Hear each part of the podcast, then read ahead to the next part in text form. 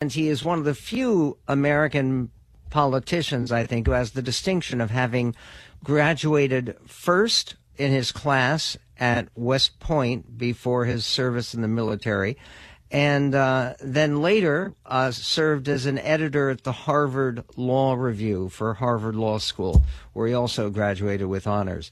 Uh, Mike Pompeo, great to speak to you again.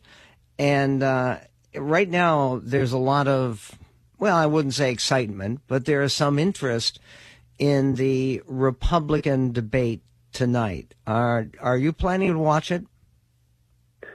Michael, I will. i am going to have to watch it taped, but I, I will watch it. I, have got an event this evening, uh, but I'll watch it, and I'll watch it with with a focus on uh, really uh, who, who's serious, right? I, I, I oftentimes these things devolve into things that don't matter to the American people. I'm hopeful that between the the folks who have chosen to run for the most important political office in the world and the the folks who are tasked with keeping them on track, the moderators, they can have a serious conversation about things that really matter. Well, that debate is uh, uh, coming up tonight. Uh, President Trump will not be there. He will be 10 miles away in Hialeah hosting a rally. The debate tonight is 8 to 10 p.m. Eastern Time. And uh, right now, one of the things, of course, they will be debating is uh, American policy toward Israel and uh, toward the Gaza war. Uh, right now, uh, the headlines all say that uh, Prime Minister Netanyahu has indicated that Israel plans for an indefinite period for security duties in uh, in Gaza. they do not plan to reoccupy or to set up any kind of control but security duties to protect against another surprise attack. Uh, do you think uh, this is the kind of thing that should concern the United States, or that uh, President Biden and Secretary Blinken should be pressing uh, Israel to immediately clear out of Gaza? Oh goodness, no! They they should they should be pressing Prime Minister Netanyahu to do the necessary the complete and total decimation of all the infrastructure and the leadership of a terror organization that killed 1,400 folks, including, as I always remind people, a, handful of Americans as well. Um, and the, the risk that Iran will continue this barbaric activity if Hamas is not completely eliminated is significant. And so, what I hope the Biden administration will do is it won't be speaking to Israel trying to constrain them. It will be speaking to Iran trying to constrain them making clear to them that uh, there is no moral equivalence here. This isn't a this isn't a contextualized set of issues. This is about human decency and the rule of law. And uh, you you barbarians violated that, and there will be real costs imposed on you should you do it again. I, I know you're very deeply uh, committed to the Republican Party. Right now, there are divisions in the Republican Party about continuing aid to Ukraine. What would you say to um, Republicans who say that uh, we can't afford it right now? We should spend the money defending our border rather than defending the borders of Ukraine?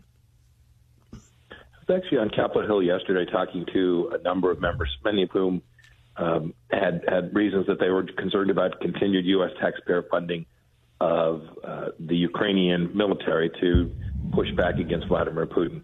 I said to them the same thing I'd, I'd say to anyone who asked. The, the either or idea that we can only afford to protect our border or only afford to protect America is nonsense.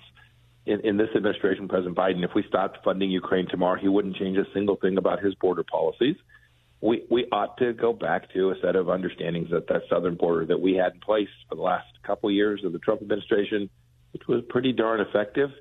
Uh, and then we should do the right thing by the American people and ensuring that we don't allow Vladimir Putin to do precisely the kind of terror on Ukrainian civilians that we saw on October 7th at scale, right? We, we, we know that these aggressive, evil actors want to retake lands by use of violence. And the, the United States stands for one thing, not because it's a moral principle, that's certainly true, uh, but because it's in America's best interest as a hard power matter Um, we have to push back against that. The Ukrainians haven't asked for our soldiers; they've just asked for our stuff, and we should provide them the stuff to win, not the stuff that President Biden has provided to allow them to draw to a stalemate, but the things that they need to win. We know how to do it. We could certainly provide it, and we should have done it months and months ago. I hope we'll do it now. You, you, in addition to your service as Secretary of State, served, of course, as director of the Central Intelligence Agency. There are all kinds of new scandals involving some former employees of the CIA. Uh, would you, if called upon by either this president, uh, Democrat Joe Biden, or a future Republican president, would you consider coming back to the CIA to uh, help clean up and uh, improve the level of performance for that crucial agency in our security? Oh goodness! Well, I've, I've never said no uh, when America asked me to take on something that I, where I thought I could actually make a difference. So if I thought that the president for whom I'd be working would give me the space and the resources to to make that important institution function in a lawful manner that delivers good outcomes, good information intelligence for America and our allies like Israel. Um, if I thought I could make a difference there, I, I would certainly go back at it. Um, it has a group of people there that are dedicated patriots. It needs leadership that is not politicized. It needs to follow its mandate and it needs to make sure that, that everyone in the organization understands that it has a special responsibility to remain lawful because it does so much that doesn't receive public oversight because of the nature of the institution. Uh, you have a tweet uh, recently uh, that says anti Semitism is a cancer. We must stand with the Jewish people against the oldest form of bigotry and hate, and then hashtag stand up to Jewish hate. Uh, what do you think the United States could do even better in terms of standing up against anti Semitism? I think there's a couple things, Michael. First, well, always begins with moral clarity. Uh, we can't we can't gild the lily. We can't pretend. We can't say it doesn't exist.